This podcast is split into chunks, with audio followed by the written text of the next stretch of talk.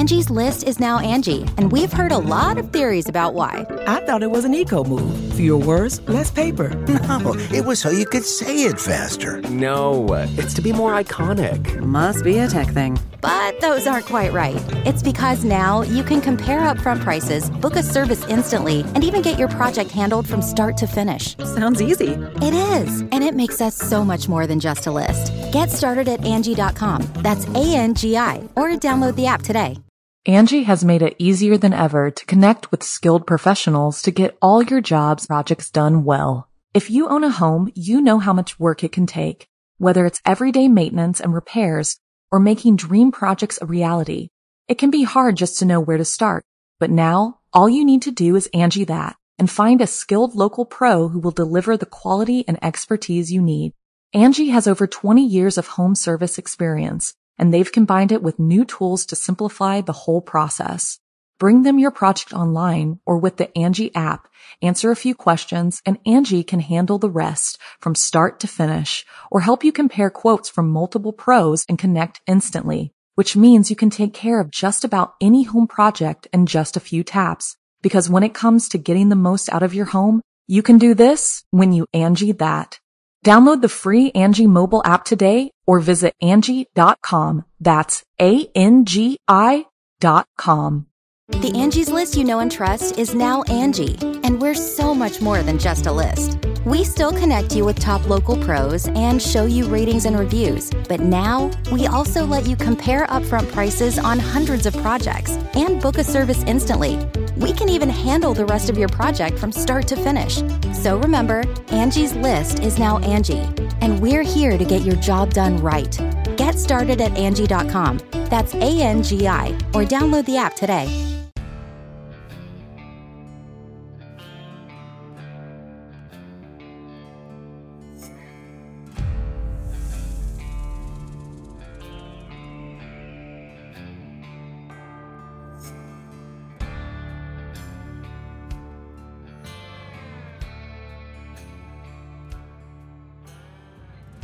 Welcome back, friends. Just in time for the Yuletide festivities. Even Chester's full of holiday spirit. Ain't that right, pal? How you get that Santa hat to stay on your head is a real enigma, Chester. Must be Christmas magic. Theater of the mind, friends. Come on in, let's get this party started. Hmm. That's better. So we've got a very special episode tonight, coming courtesy of our friend K Trap Jones of The Evil Cookie Publishing. The Evil Cookie publishes some of the goriest, most depraved, and finest horror writers in the industry, and tonight's author meets those criteria like none other. It's Edward Lee.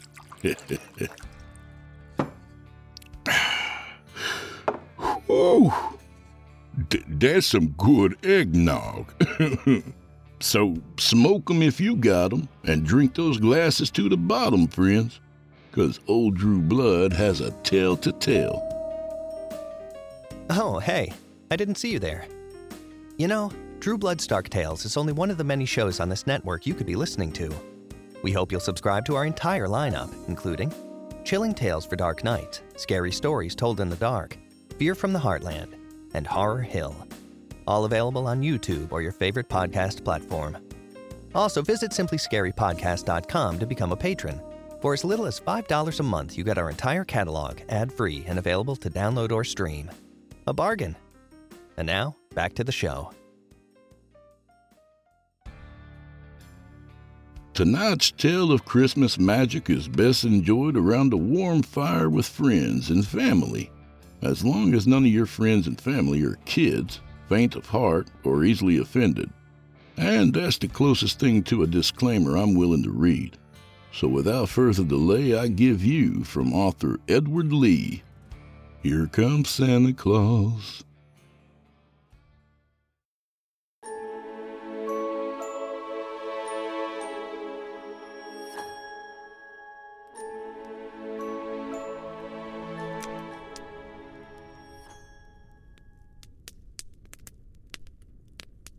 Harry and Lucy were allowed to sit up later than the norm because jingle bells, jingle bells, it was Christmas Eve. And what night of any throughout the year could be more joyous for two children such as these? Harry was six, and like most little boys in his age group, he was prone to naivety. He still wore pajamas with the feet in them, and he still insisted that the crust be cut off of his P B and J's. Lucy, on the other hand, was eleven, and quite a bit more precocious than most eleven-year-old girls.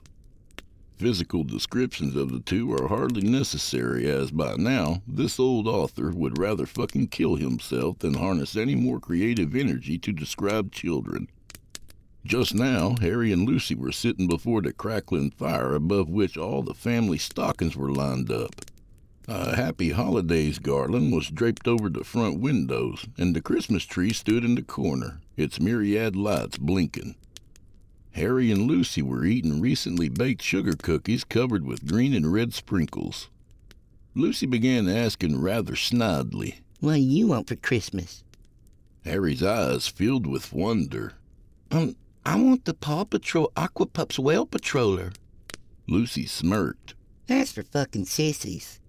"It is not, and you used the F word. If I told Dad you used the F word, you'd be in big trouble." "Yeah, but you won't tell Dad I used the F word," Lucy assured. "'Cause if you do, I'll conk you in the fucking head with Mom's rolling pin. Then I'll kick your little dick and balls so hard, they'll go back inside your body, and you'll have a cunt." Harry's six-year-old face bloomed in shock, and he pointed. You, you, you just used the S word, the F word, the D word, and the C word, all at the same time." "Yeah, I did," Lucy gloated. "And you're not gonna tell anyone, 'cause you know what'll happen if you do. I'll pop your little nuts like grapes, and I'll bet that's what they're the size of, grapes." Harry was about to make a defiant retort until he took note of the batshit crazy look in his sister's eyes. "I guess I'd better not say anything." "Well," Lucy said next, "aren't you going to ask me what I want for Christmas?" Um, well, okay. What do you want for Christmas?" "Pussy hair and a rack of tits." Harry nearly fell over now. "Santa can't bring stuff like that." After a ruminating pause, Lucy whooped. "Are you shitting me? You don't still believe in Santa Claus, do you?" "Sure I do." Harry made a funny face. "Why not?" "Because there is no Santa Claus, you stupid dick shit." Harry had never heard anything so ridiculous in his life. "What are you talking about? Santa comes every Christmas Eve and leaves presents under our tree. We even saw him that one time, remember?" "That was fucking Dad, you turnip head," Lucy informed. "Mom made him dress up in the Santa suit so we'd think Santa was real." Harry could scarcely contemplate such a preposterous suggestion. "It wasn't Dad. It was Santa. He comes every year. He brings us presents. He eats the cookies we leave out." Lucy smirked as if at a mouthful of lemon juice. "Dad does all that shit, moron, so his little pussified son will think there's a real Santa Claus. Stop saying stupid shit." Harry's consciousness seemed to hover over him. Could this be true? No. Santa leaves presents for all the other kids, too. It couldn't be Dad doing it. I don't believe you. You're making that up." "Yeah, and you've got dog shit for brains, Harry." Lucy crunched into another cookie. "Bull hockey. I'm going to go ask Dad right now." "You better not. You might ninja his nut." "Huh?" "Dad's busy. Right now, he's upstairs putting the blocks to Mom." More confusion screwed up Harry's youthful face. "Putting what? Blocks? What's that?" Lucy rolled her eyes. "You know, boffin. He's boffin Mom. I heard him." Harry was getting mad. He'd never heard these weird words before. "What the heck is boffin?" Lucy was incredulous. "Jeez, don't they teach you anything in the first grade? It's fucking, you know. You know what fucking is, right? Dad puts his dick in Mom's panty hamster. Then he has this thing called an orgasm. It makes this white stuff come out. That's what he and Mom are upstairs doing right now. They do it 'cause it feels good. Mom's on the pill now. That way she can't make any more babies." Perplexity ran rampant in Harry's psyche. That's crazy. Babies aren't made. A stork brings them. The glare Lucy shot at her brother could only be described as absolutely bellicose. I've seen shit stains that are smarter than you. Kids as dumb as you don't deserve to live. Fuck. And shit. You still believe in Santa Claus. That's pathetic. You tell me, asshole. How does Santa fit down the chimney? It's impossible. He's too fucking fat. And if Santa flies around every Christmas Eve when it's cold, how come he don't freeze to death? Oh, and let's not forget, there are seven billion people on Earth, and according to Google, two billion of them are kids. How the fuck can Santa deliver presents to two billion kids in one night? For Harry, it was a no-brainer. Simple. It's magic. It's Christmas magic. And with this rebellious response, Lucy lost control. Here's some Christmas magic, you little fuckface. She leapt forward, put Harry in a headlock, and commenced to inflict that dreaded punishment known to all bullies as the Dutch rub. Harry squealed and struggled while Lucy's cruel knuckles rubbed hard against his scalp. Stop it! Stop it! Harry wailed. Yeah, I'm stopping it, see? But of course, she only increased the ferocity of her actions. Harry began to cry. Oh, he's crying now, Lucy chortled. Like the little baby sissy pants he is. Her knuckles rubbed and rubbed and rubbed. I won't stop until you say it. Say there is no Santa. Gone. Say it. Harry was sobbing, blubbering like, well, like a little baby sissy pants. But eventually, when the pain became too unbearable, he managed to croak out. All right. There is no Santa. There is no Santa. Alas, such are the miseries of childhood for some. There's nothing worse than a bully, especially a girl bully. Now, it would be an exercise in superfluousness to say that Lucy was a mean, hostile little bitch. Those disreputable traits would follow her well into adulthood, and let me assure you that she would eventually get her comeuppance in reality. Perhaps at some future time I will have occasion to tell you about it. But for the sake of immediacy and relevance, we must get back to the problem at hand, the problem of Santa. Santa, for those of you too stupid and arrogant and soul-dead to acknowledge it, was very, very real. And right now, the great jolly red-suited man with an air of alarm thought, for fuck's sake. You see, just at that moment, Santa's trek to deliver toys to over two billion kids on the planet was being thwarted in grand style by a storm of catastrophic magnitude. It was one of those ball-busting storms known as a nor'easter, complete with cyclonic winds of one hundred miles per hour. Funny thing was, Santa had checked with the Weather Bureau, and those hot, big-tit, whole-bag meteorologists had predicted nothing of the sort. The fucking cunts don't know what they're talking now, Santa thought with more than a little ire. I'll bet they flip coins to decide the weather. Be that as it may, this storm was a doozy. It was almost as if some otherworldly force had deliberately thrown this nor'easter right into Santa's trajectory. As if something, some design that might even be called evil, meant to purposely redirect Santa's official track. Hmm. His three hundred fifty pound self hung madly onto the reins of his eight reindeer hitch, and for a moment his efforts to keep the sleigh from flipping over in midair seemed frightfully insufficient. And one little detail needs to be mentioned. Santa, for the first time in the history of his immemorial existence, was scared shitless. I, I can't die, can I? I'm fucking Santa! Wow!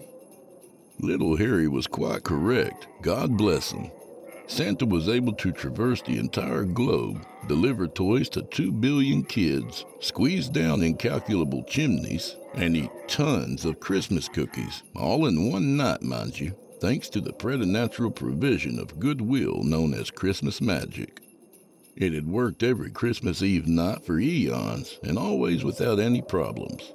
Until tonight, that is. He squinted up ahead, but the snow prevented him from making out even the slightest tint of Rudolph's nose. Donner and Dasher were both swaying violently in the wind. In fact, all of the reindeer were shitting out considerable reindeer turds in terror.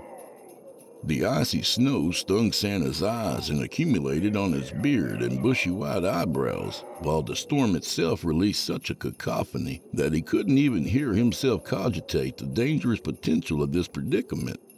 Fuck this shit, man, he thought, and then for the first time ever, Santa actually pissed himself. And you can bet that eggnoggy urine froze up his crotch in no long time. The harder he tried to keep the reindeer on course, the more off course they got.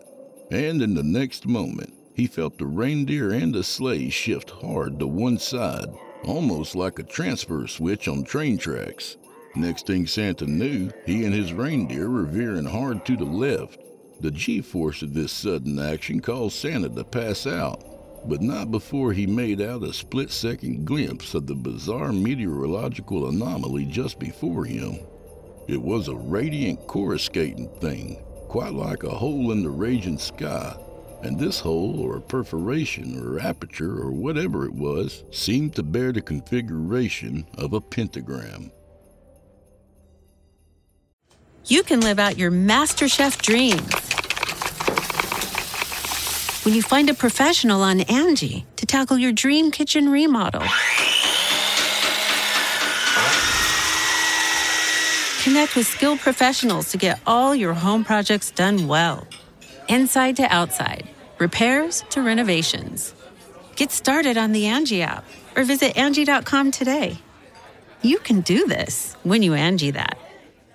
The Angie's List you know and trust is now Angie, and we're so much more than just a list. We still connect you with top local pros and show you ratings and reviews, but now we also let you compare upfront prices on hundreds of projects and book a service instantly. We can even handle the rest of your project from start to finish.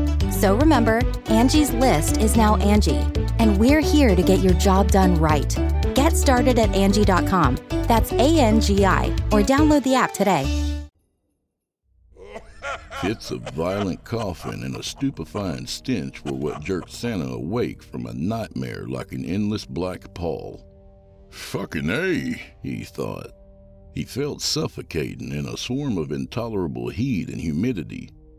He could taste the humidity's noxious incipience, which grimly reminded him of that time long ago when Missus Claus had inadvertently served him a cup of her famous eggnog that had gone bad.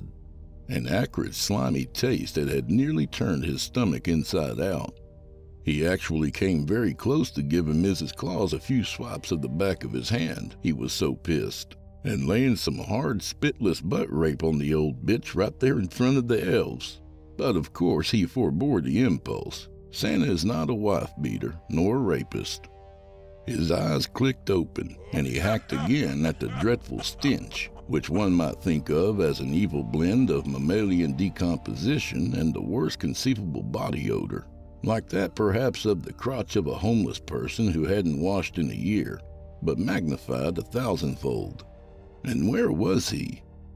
He couldn't guess, but one thing was certain. He was no longer in the winter sky, jingling his sleigh bells as he embarked on his yearly duty of delivering toys to all the good little girls and boys. Instead, he was indoors somewhere, and at first all his eyes detected were vague splays of orangish-reddish light floating amid a background of sheer blackness. Fuck, he reasoned. This must be a nightmare. No such luck for Santa, because when, after a great deal of exertion, he managed to lumber out of the parked sleigh and stand on his feet, he knew that he was standing in the realm of something solid and very real. The heat, beyond all doubt, was real, and so intense that he frantically shrugged out of his ridiculous red and white weight Santa tunic before he expired from fucking heat stroke. However, he saw fit to leave on the equally ridiculous Santa cap with the white puffball on the end. Why? It just seemed the right thing to do. Sweat immediately began to drip from his great hairy man tits. Staggering, he stepped forward to check his eight reindeer, which all stood severely drooping in their harnesses. Even Rudolph's nose was out, so debilitated was this fine magical animal. Rudolph veered his magnificent head around to look pleadingly at Santa, as if to ask, "What the hell's going on, Santa?" But all Santa could do was shrug and uselessly pat the animal's head, as if in some attempt at consolation. Santa's vision seemed to be restoring itself to some degree, and though his normally hardy team of reindeer now stood miserable and wobbling, the famous sleigh appeared to be intact, and so did that wondrous magic toy sack which sat stuffed to overflowing in the back of the sleigh. Eventually his memory slid back into his head. "I was on my way, and all of a sudden I flew into the middle of a storm. And then, then something seemed to take over where I was going, and, and I saw..." "What?" "I saw a hole in the sky, a glowing hole, shaped like..." But that was impossible, wasn't it? He pushed a malefic consideration out of his head and focused on the here and now. He looked around in the gaseous orange-red light. He seemed to be in a very wide and very long room with what appeared to be a common cement floor and common cinderblock walls. These walls extended perhaps a hundred yards in front of him. It was actually sixty-six yards ahead of him, for anyone interested in more precise details, where they ended at a great segmented wall fitted with iron bolts and a row of rectangular windows across the top. These windows were filled with the previously noted dark throbbing light, and at once Santa began to cautiously step forward in order to discern exactly what this strange wall might be. After proceeding far enough, he realized it was no wall at all, but a door. It was an immense garage-type door with wheeled tracks overhead, the kind of door one might expect to find just before the loading dock of a giant warehouse. "What the hell am I doing in a giant warehouse? I should be traveling all over the world right now, delivering Christmas presents." Indeed, but that was not the case. He looked for a button or a pull rope of some kind to try and open the garage door, but there was nothing. Realizing then the fruitlessness of his surveillance, he turned around and began to walk back toward the reindeer in his sleigh, but "Oh!" he bellowed, bending over and reaching for his foot. "Motherfucker!" He had stepped on a nail, and a very unlikely nail it was. It was sticking up out of the cement floor, embedded there, embedded in the cement. He shouted louder when he lifted his booted foot off the nail. Did it hurt?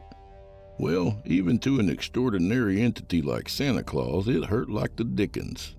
Rage crossed his eyes and jacked up his blood pressure.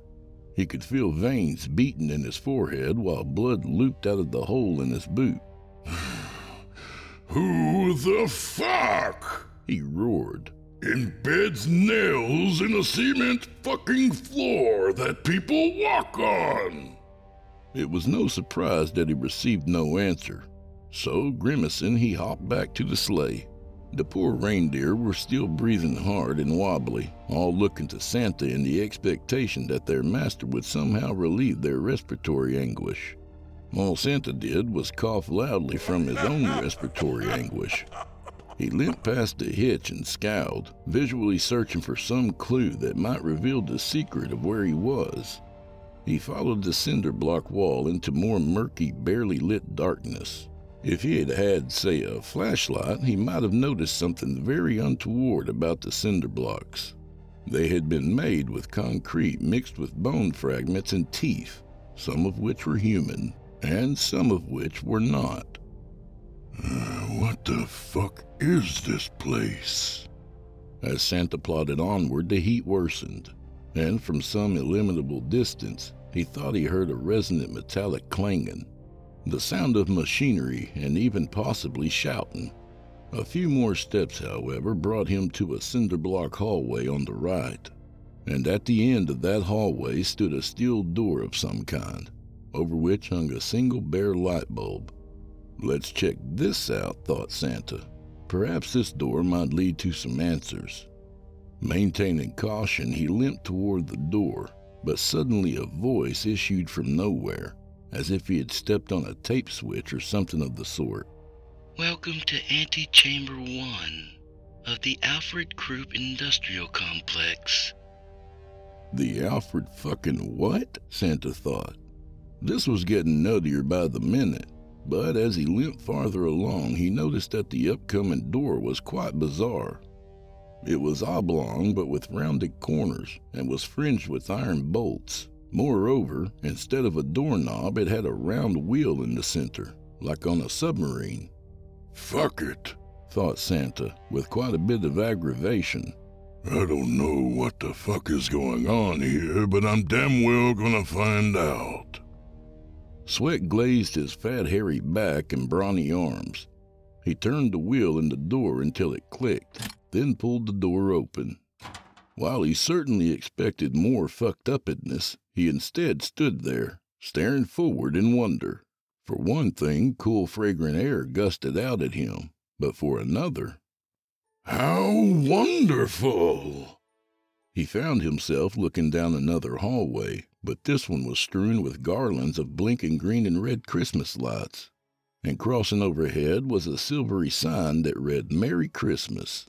Delighted, Santa moved forward, closed the door behind him to shut out the stench and heat, and again, as if he had stepped on a tape switch or crossed a motion detector, joyous music streamed out from somewhere, and it was music he couldn't be happier to hear. Rudolph the red-nosed reindeer had a very shiny nose. Santa smiled ear to ear. Finally, things looked like they were turning around. The lively Rudolph song followed him down the hall until he came to another door. This one normal, with a regular knob. He opened it, and more wonder. Within was a large room full of Christmas decor. Flashing green and red lights festooned the walls, and more garlands looped down off the ceiling. Happy holidays, Merry Christmas. There's no place like home for the holidays. And in this room, the Jingle Bell song was playing. The room reminded him of all those Kris Kringle shops he'd see every Christmas when he delivered toys to Germany. The floor was covered with festive green and white throw rugs, each embroidered with remarks such as, We wish you a Merry Christmas, Silver Bells, Have a Holly Jolly Christmas, and the like. Heavily decorated Christmas trees of all shapes and sizes had been placed everywhere, adorned with the most delightful ornaments in the Christmas tradition. Several happy plastic snowmen appeared to be greeting Santa with great smiles and charcoal eyes. There was a robust crackling fireplace whose mantle was strung up with red and white stockings stuffed to bursting with gifts. More garlands looped overhead, strings of green and red popcorn. Hell, Santa realized, this place looks better than my place. A new cheerful holiday wonder blossomed before him each time he turned. First, a two-story French country-style Christmas dollhouse, all with the appropriate decorations. He looked into the living room window and saw a smiling mother and father apparently telling holiday stories to a little toy boy and girl in pajamas. On the wall, a cuckoo clock ticked, but it was painted red, green, and white, and instead of pine cones hanging from its pendulums, there were candy canes. On the hour, then, the little door snapped open, and out popped a bird in a scarf and little Santa cap, and instead of cuckooing, it rejoiced, Merry Christmas, Merry Christmas. Lovely, Santa exclaimed. Next, he found a jack-in-the-box painted with Christmas motifs. Santa's inner child was unable to resist. He picked up the box and began to crank it. Instead of the typical Pop Goes the Weasel song, it played Silent Night, and at the end of the crank, pop! It was not even a clown that sprang out, but an exuberant Santa. How cool, he thought. He couldn't wait to meet whoever was responsible for this merry, delightful room. Uh, hello there, he called out. Is anybody here? There was no reply, but there must be somebody here somewhere. Who would make the effort to put together such a beautiful Christmas room and then leave? Over in the corner was an elaborate toy train set on a great winter landscape, covered with faux snow and fitted with little pine trees. A little toy man rang a bell and said, "All aboard for the North Pole!" Angie has made it easier than ever to connect with skilled professionals to get all your jobs projects done well. If you own a home, you know how much work it can take, whether it's everyday maintenance and repairs or making dream projects a reality. It can be hard just to know where to start, but now all you need to do is Angie that and find a skilled local pro who will deliver the quality and expertise you need. Angie has over twenty years of home service experience, and they've combined it with new tools to simplify the whole process. Bring them your project online or with the Angie app, answer a few questions, and Angie can handle the rest from start to finish, or help you compare quotes from multiple pros and connect instantly, which means you can take care of just about any home project in just a few taps. Because when it comes to getting the most out of your home, you can do this when you Angie that. Download the free Angie mobile app today or visit Angie dot com. That's A N G I dot com. Angie's List is now Angie, and we've heard a lot of theories about why. I thought it was an eco-move. Fewer words, less paper. No, it was so you could say it faster. No, it's to be more iconic. Must be a tech thing. But those aren't quite right. It's because now you can compare upfront prices, book a service instantly, and even get your project handled from start to finish. Sounds easy. It is, and it makes us so much more than just a list. Get started at Angie dot com. That's A N G I, or download the app today.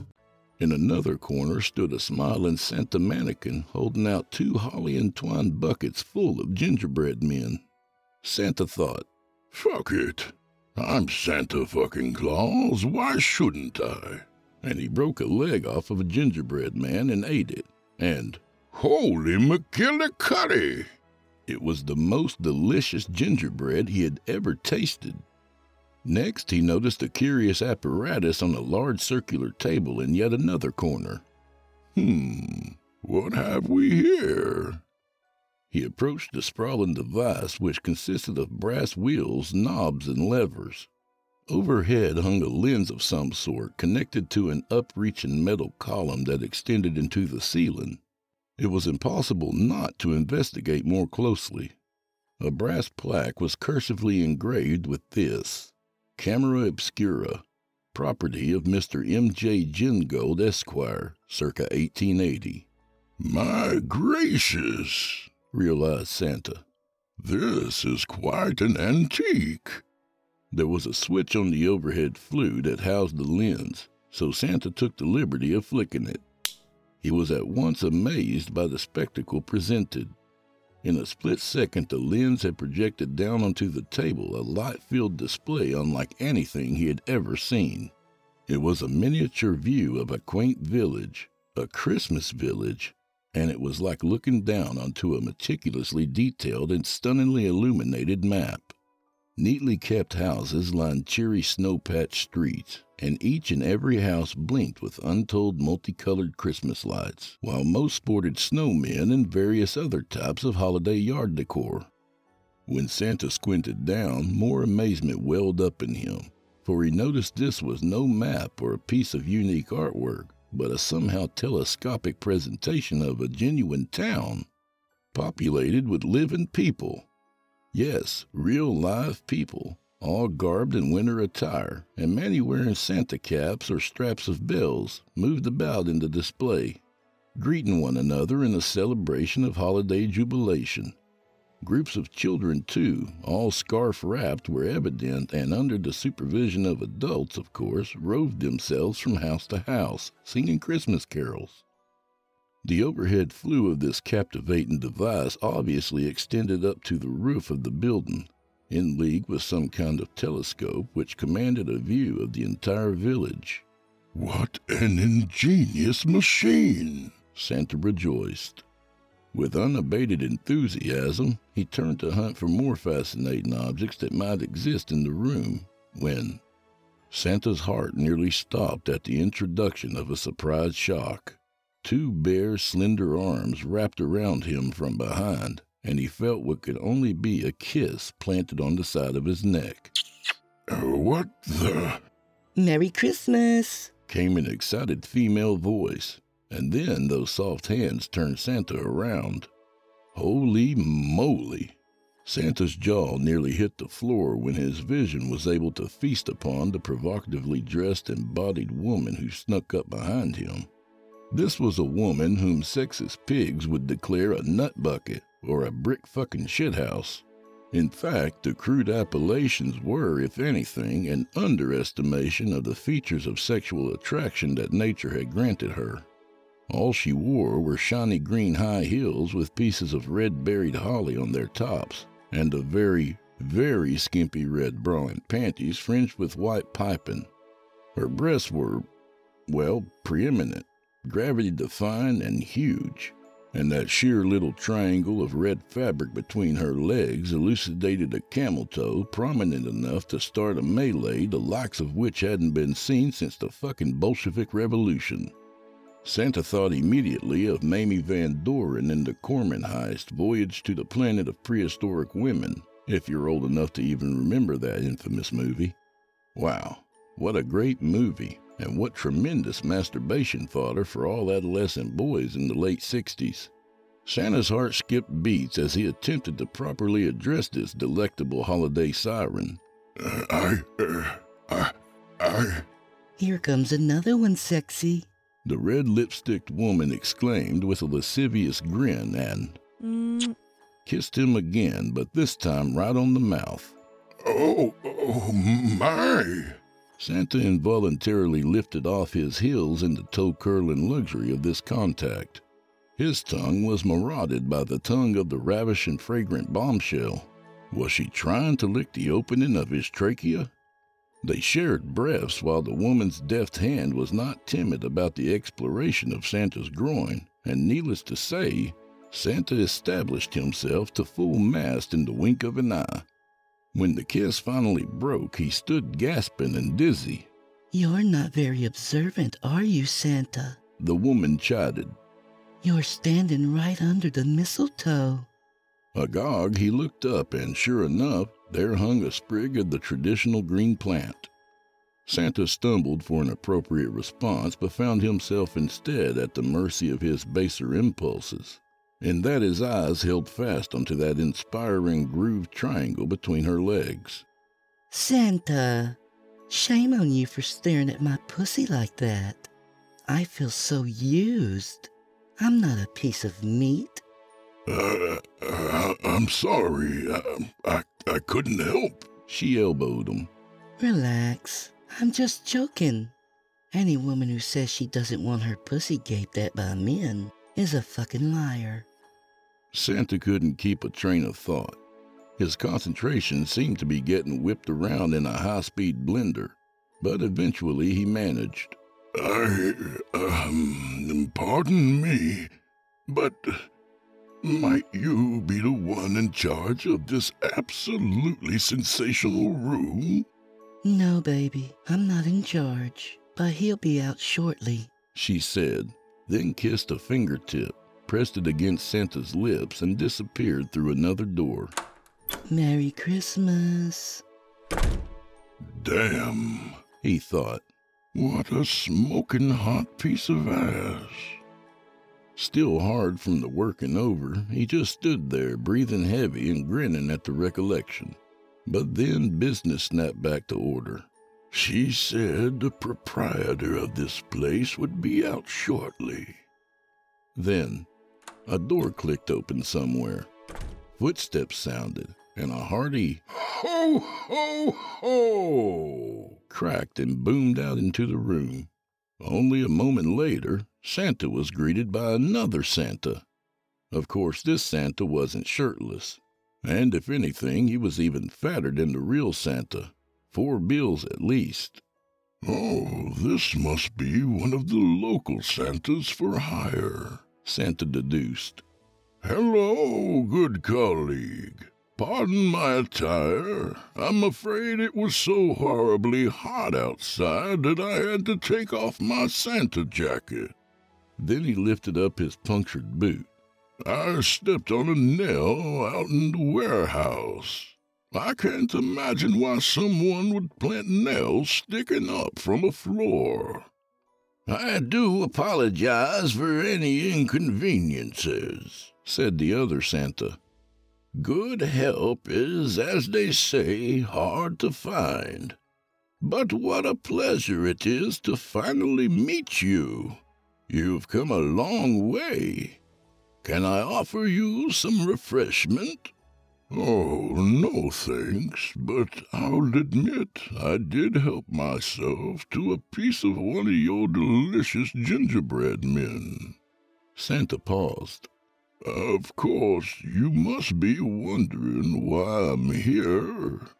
Not at all, the other Santa said. What an odd response. This bizarre situation was skewing the real Santa's perceptions. Oh, and allow me to compliment you on this stupendous holiday display. I honestly don't think I've ever seen anything better. The other Santa bowed. Thank you. That's quite a compliment, especially coming from the real Santa Claus. Was there something about the other Santa's face and eyes that were strange? The great white beard and bushy eyebrows were perfect, but the face and eyes almost looked. The truth is, went on the other Santa, we've gone to incredibly great lengths to get you here. More oddness. Get me here? Another pause. Oh, well... Then please be so kind as to tell me exactly where here is. I'd be more than happy to, Santa. The other Santa walked to the nearest wall where there was a little metal door like the kind often found housing fuse boxes. There were a few red lights inside as well as a big knob. The knob read high-low, and an arrow currently pointed to high. But the other Santa turned it to low. There, that should answer some of your questions. Keep looking around. The other Santa's eyes veered back to the jack-in-the-box, and he chuckled. Oh, give that a few cranks. You'll love it. Santa's brow crumpled. I already did, and it's absolutely lovely. The other Santa nodded and said, Just give it another crank. Trust me. Hmm, the real Santa thought. Why would he want me to? He picked up the jack-in-the-box but found that it looked very different. He could have sworn it was painted with quaint Christmas designs, but now he saw that it was painted entirely black. Uh, go on, goaded the other Santa. Grinning. Give it another try. Well, okay. The real Santa turned the crank. The box no longer exuded the Silent Night song. Instead, it plunked out the typical Pop Goes the Weasel. Santa cranked it around until the little door popped open and... Motherfucker! A cow flop-sized heap of excrement vaulted out of the box and hit the real Santa right in the face. Mortified, he staggered back, using the edges of his hands to scrape all that hot shit off his face. And this didn't even seem to be regular shit. It was worse. It was shivering with little worms like dog shit worms. And it stunk a hundred times worse than standard excrement. God almighty! The real Santa roared. It was all over his beard, running chunkily down his chest. Some even went in his mouth, which caused him to spit it out, then bend over and throw up. You fucker! What kind of a fucking jack-in-the-box is this? The other Santa erupted laughter. It's not a jack-in-the-box, it's a crap-in-the-box. The real Santa gagged, hacking, incapable of coherent response. And, as you can probably tell, the other Santa merrily continued, It's not regular shit either. It's corpse shit. We bury the corpses for six days, dig them back up, then extract the fecal matter for various purposes, like energy conversion, augury, four D non-Euclidean equation configuration, and good old necromancy. What the fuck is this lunatic talking about? You asshole! The real Santa blared. Oh, it's just a little joke, Santa, the other Santa said. All in good fun. But don't go anywhere. I'll be right back. I have to check the elves. Then the other Santa disappeared through another door. Cross-eyed, the real Santa kept frantically wiping shit off his face. Just the smell of it, that rotten, wormy, shitty smell, threatened to drop him to the floor. Of all the... just what I need. A fucking jokester Santa Claus. Getting it all out of his beard would be plainly impossible. At least he got it out of his mouth and eyes. More thoughts tried to refit themselves into his consciousness. Only a few moments ago, the other Santa had fiddled with some dial. The real Santa staggered over to that little door in the wall. He peered in. What the fuck is this now? Sunken into the wall was a panel of some sort, blinking with the aforementioned lights, and then the big knob in the middle. A label on the box read, Hallucinator, Edison Labs Model six A thirteen. Hallucinator? What in God's name?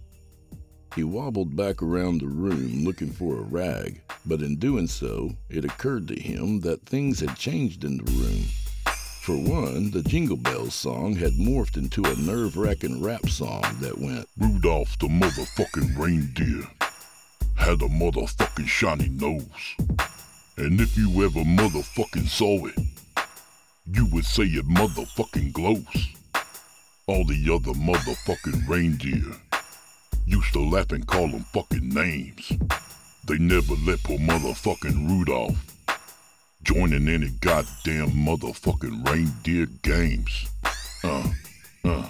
What an affront uh, to holiday uh, cheer. Uh, hey, yo, Rudolph.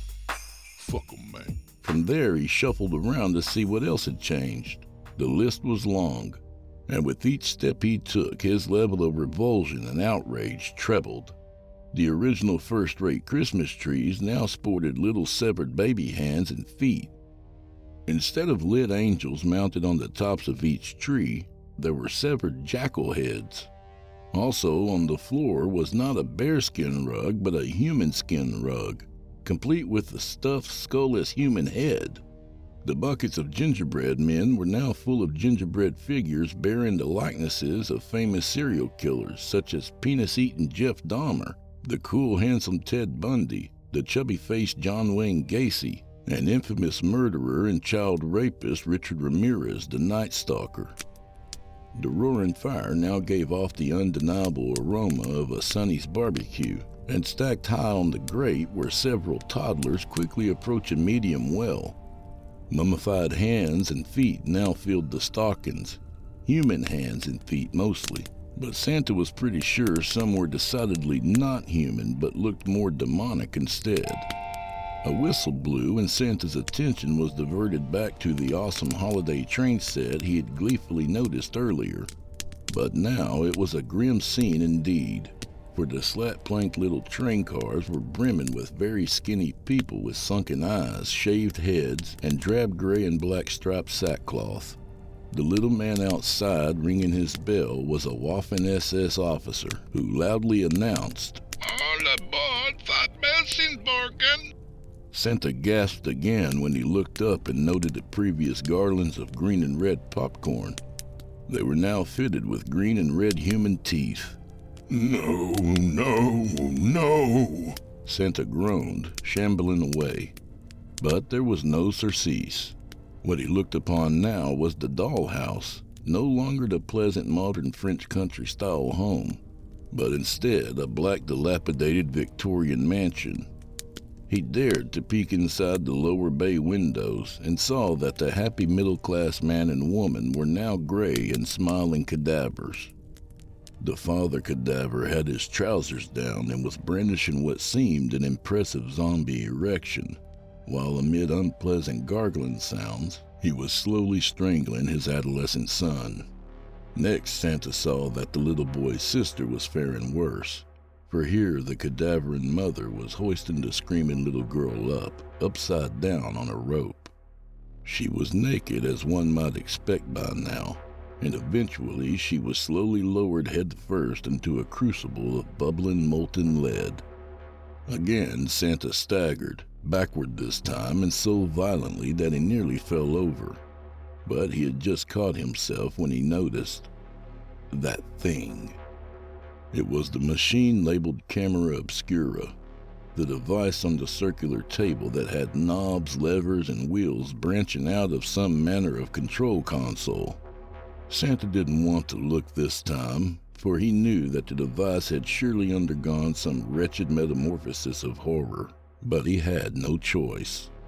Some force beyond his reckoning then forced him to look down at the display. Santa wailed. Gone was the bustling Christmas village. Instead, what projected onto the tabletop was a city, or something like a city, a ghastly geometric domain of impossible architecture which extended along a vanishing line of horrid black, a raging terra dementata. Concave horizons crammed with stars or things like stars sparkled close against the cubist chasms. Santa saw buildings and streets, tunnels and tower blocks, strange flattened factories whose chimneys gushed oily smoke. A buttressed sign read, "Abandon hope, all ye who enter here." And beyond that stretched a brooding necropolis, systematized and endless, bereft of error in its incalculable angles and lines and prismoid edifices, wherein gargoyles flew as birds would, and demonic personages strolled streets with blood bubbling along the curbs and blazing fires erupted from sewer grates. But behind those grates could be seen screaming faces and hands reaching out as if they were seared to a crisp but went right on reaching anyway in an incorrigible demonstration of hopelessness. It was pandemonium. It was havoc. It was chaos ad infinitum. Gutters ran black with noxious bilge. Squat Stygian churches sang praise to Tartarian gods. Insanity was the monarch here. Ataxia the only order. Darkness the only light. Ingenious, unspeakable, and amaranthine, the monarch stared back. Santa saw it all. He saw time tick backwards. Death brought to life, whole futures swallowed deep into the belly of history. He saw horror, beyond measure and without end, slithering ever forward into a shrieking black infinity. And he saw people too, or things like people, making their way back and forth between pit-faced monsters and piles of body parts, and shuddering infant corpses, making their way back and forth in a staring, hollow-cheeked journey that would go on and on and on until time itself convulsed and died. Santa fell back onto the floor, half paralyzed. "God save me," his thoughts pleaded, and at the same moment something up on the wall caught his eye. It was the cuckoo clock, but no happy holiday motifs remained. It was coffin-shaped and black, and from its pendulums dangled sigils for the demons Balsavan and Hiranyakshapu. The clock face showed four hands, not two, and when one of them struck the hour of thirteen, the door flipped open and out sprang a little Santa doll that yelled, "Fuck you! Your mother sucks the devil's ass! Eat shit and die, motherfucker!" thirteen times. Exhausted now, Santa lurched away and began to crawl off on hands and knees, but after a few motions... Ow! Motherfucker! He had inadvertently brought his hand down on another long nail embedded in the floor. It went straight through his hand. Pieces of shit! He pulled his hand off and blood spouted out from the hole. Then a shadow crossed over him. Not your lucky day, huh, Santa? It was the other Santa, standing before him and looking down with arrogantly crossed arms. You evil fuck! Why, thank you. You can't do this to me! Santa bellowed. I'm Santa Claus! Not anymore, you're not. The other Santa's voice sounded like dry gravel pouring. Your tiny mind can't conceive of the sheer import of this moment. It's like anything, you know, like where you're from. Technology, I mean. Each year, technology evolves a little bit more, gets a little bit more sophisticated. It gets better and better. Same thing here. You have no idea how long I've been waiting for this. And it's not just me, I assure you. Bit by bit, the bio-wizards have tweaked the system, and by now, as you can see, they've worked out all the bugs. The real Santa grimaced. Bio-wizards? What the fuck are you talking about?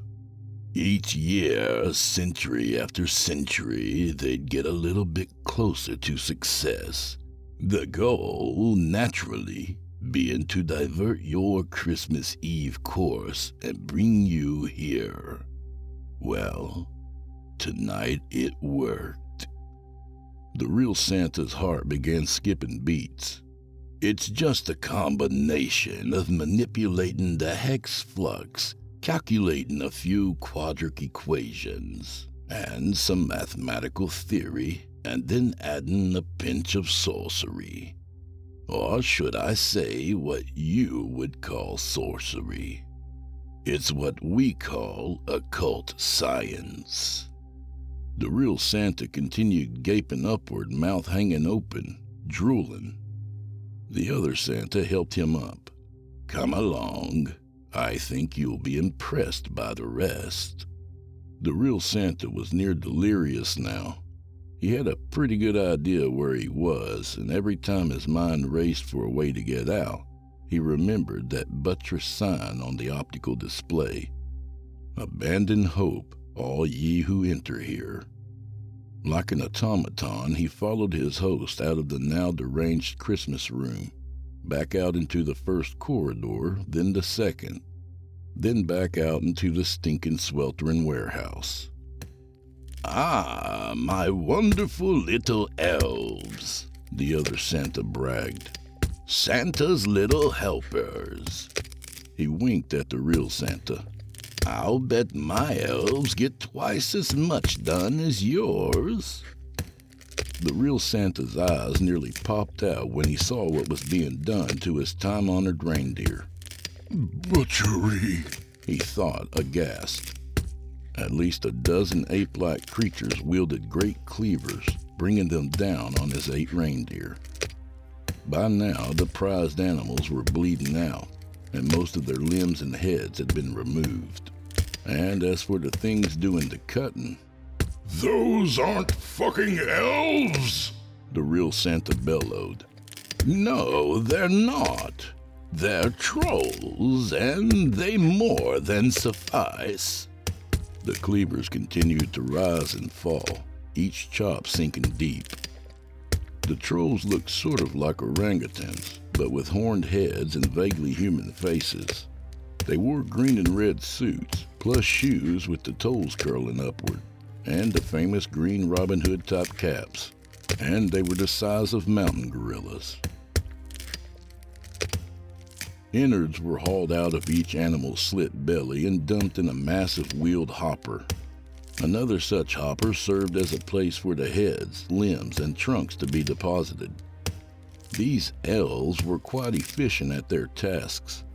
Only one reindeer head remained on the blood-slicked floor, Rudolph's. "Oh, Rudolph," the real Santa mourned. "I am so sorry this happened to you." One of the trolls cut Rudolph's nose off with tin snips, then gave it to the other Santa. "Rudolph, with your nose so bright." He pinned the much-celebrated nose to his Santa tunic. A strange-looking vehicle was now being connected to the hoppers, and when its motor started, steam, not smoke, seemed to gust from a stovepipe-like vent in the front.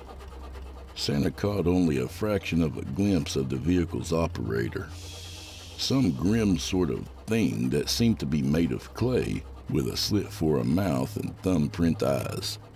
"From here," the other Santa explained, "they'll be taken to the nearest pulping station.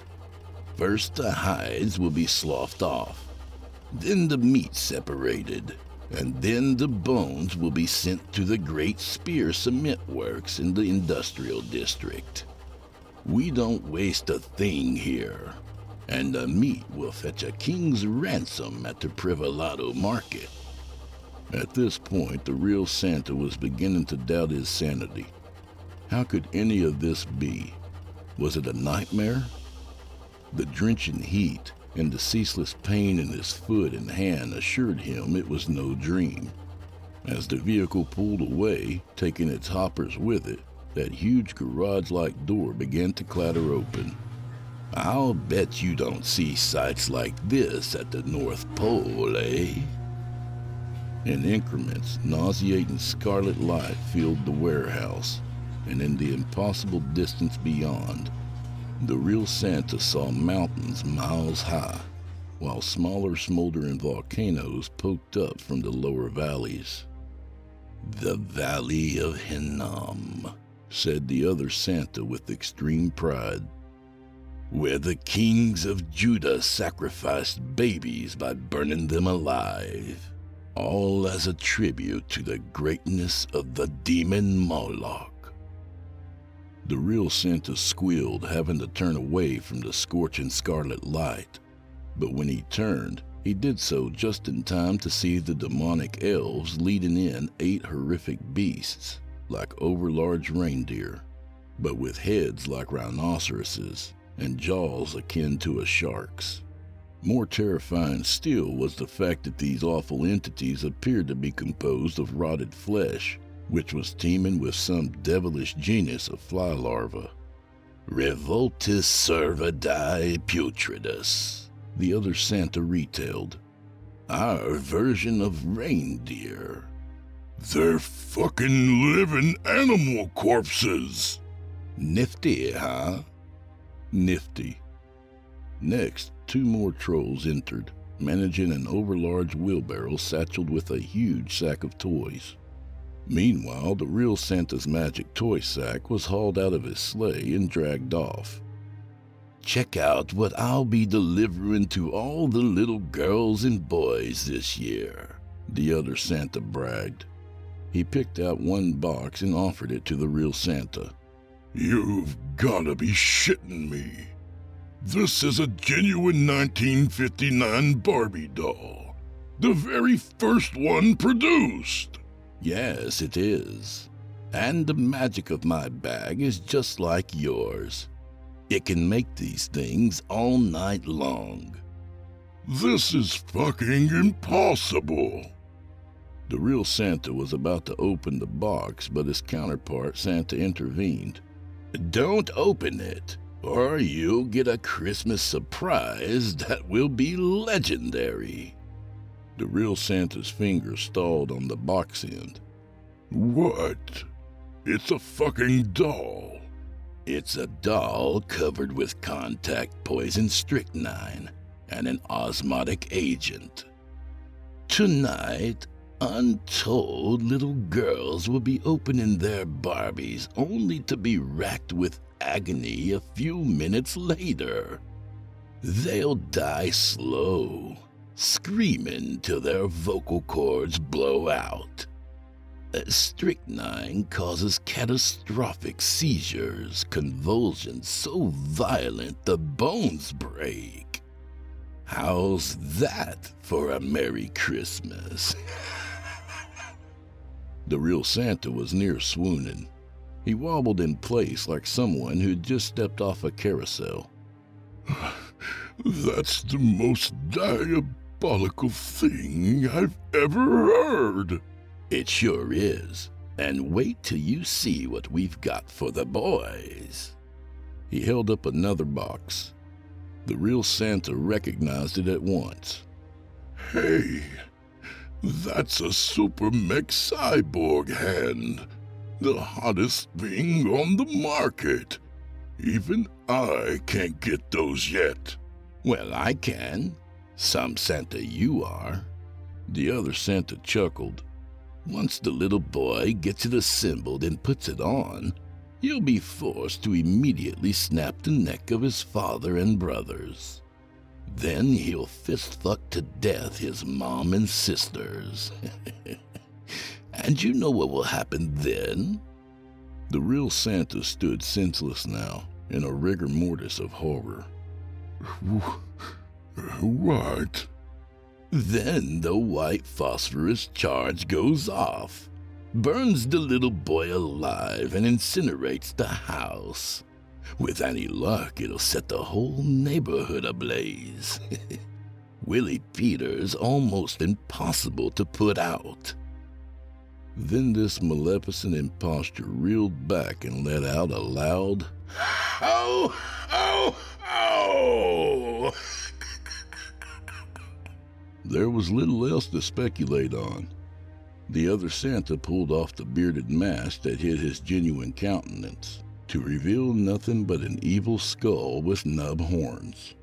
At the same time, two of the trolls pinned the real Santa down with their hideously warded hands, and yet another troll, with a common box cutter knife, incised all the way around the bottom of his neck, and in no time at all was yanking off the entirety of the real Santa's face, as well as all the flesh off his head. The thing pulled it all off like a stocking mask. The other Santa took that big flap of skin and hair and then pulled it over his own head. After a few adjustments, it fit perfectly. Then he held a little mirror up to what used to be the real Santa's face. It was just a glistening bloody skull. "I'll be leaving you now," the other Santa informed. He climbed up onto the sleigh and snapped the reins.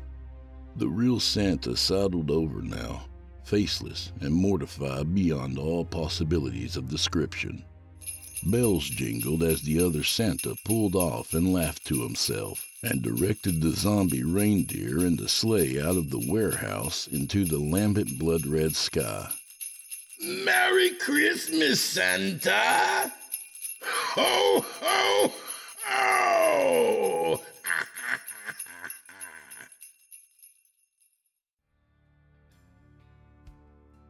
And that was Here Comes Santa Claus by Edward Lee, a metaphor for how precarious our old age traditions can be in this day and age. Such a thoughtful sentiment, isn't it? A little about the author. Edward Lee is an American novelist specializing in the field of horror and has authored forty books, more than half of which have been published by mass-market New York paperback companies. Lee is particularly known for over-the-top occult concepts and an accelerated treatment of erotic and or morbid sexual imagery and visceral violence. He is a Bram Stoker Award nominee for his story Mister Torso, and his short stories have appeared in over a dozen mass-market anthologies. While a number of Lee's projects have been optioned for film, only one has been made, Header, which was released on D V D to mixed reviews in June two thousand nine by Synapse Films. You can find Edward Lee on Facebook at facebook dot com forward slash official Edward Lee. And be sure to visit the evil cookie dot com for artist and publisher K Trap Jones's fine commodities. And if you happen on by audible dot com, you'll find Edward Lee's recent release, The Big Heads Junk, narrated by yours truly. And do me a favor, would you? Subscribe to this podcast wherever you do your listening and leave me a five-star review and a kind word, even if you're listening on YouTube. I need soldiers on all fronts to win this battle, and I appreciate it. To hear a premium ad-free edition of tonight's and all our other episodes, visit simply scary podcast dot com today and click the Patrons link in the menu at the top of the screen. You'll find yourself at chilling tales for dark nights dot com, where you can become a patron for as little as five dollars per month and get access to our entire audio archive, all ad-free and available to download or stream. Thank you for your time and for supporting our sponsors. When you support our sponsors, you support this show. If you happen to use Facebook, Twitter, Instagram, or YouTube, you can follow and subscribe to Chilling Tales for Dark Nights there, where you'll get all our latest updates and new releases, and have the chance to interact with us each and every week. You'll find me personally on Facebook. And we're accepting submissions, friend. If you've got a story or two you'd like to be featured on this show, send it to drew blood horror at gmail dot com. If selected, you'll get the full treatment. Ten bananas.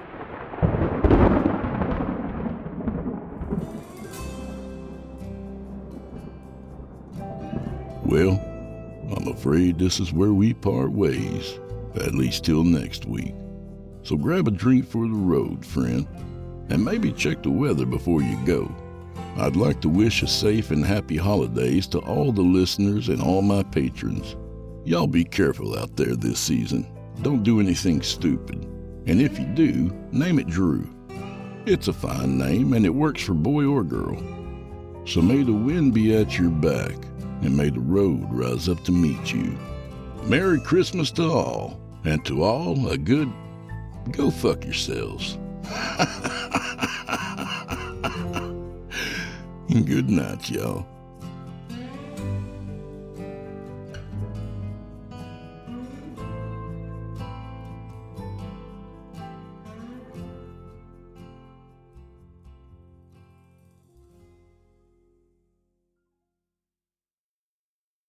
The Angie's List you know and trust is now Angie, and we're so much more than just a list. We still connect you with top local pros and show you ratings and reviews, but now we also let you compare upfront prices on hundreds of projects and book a service instantly.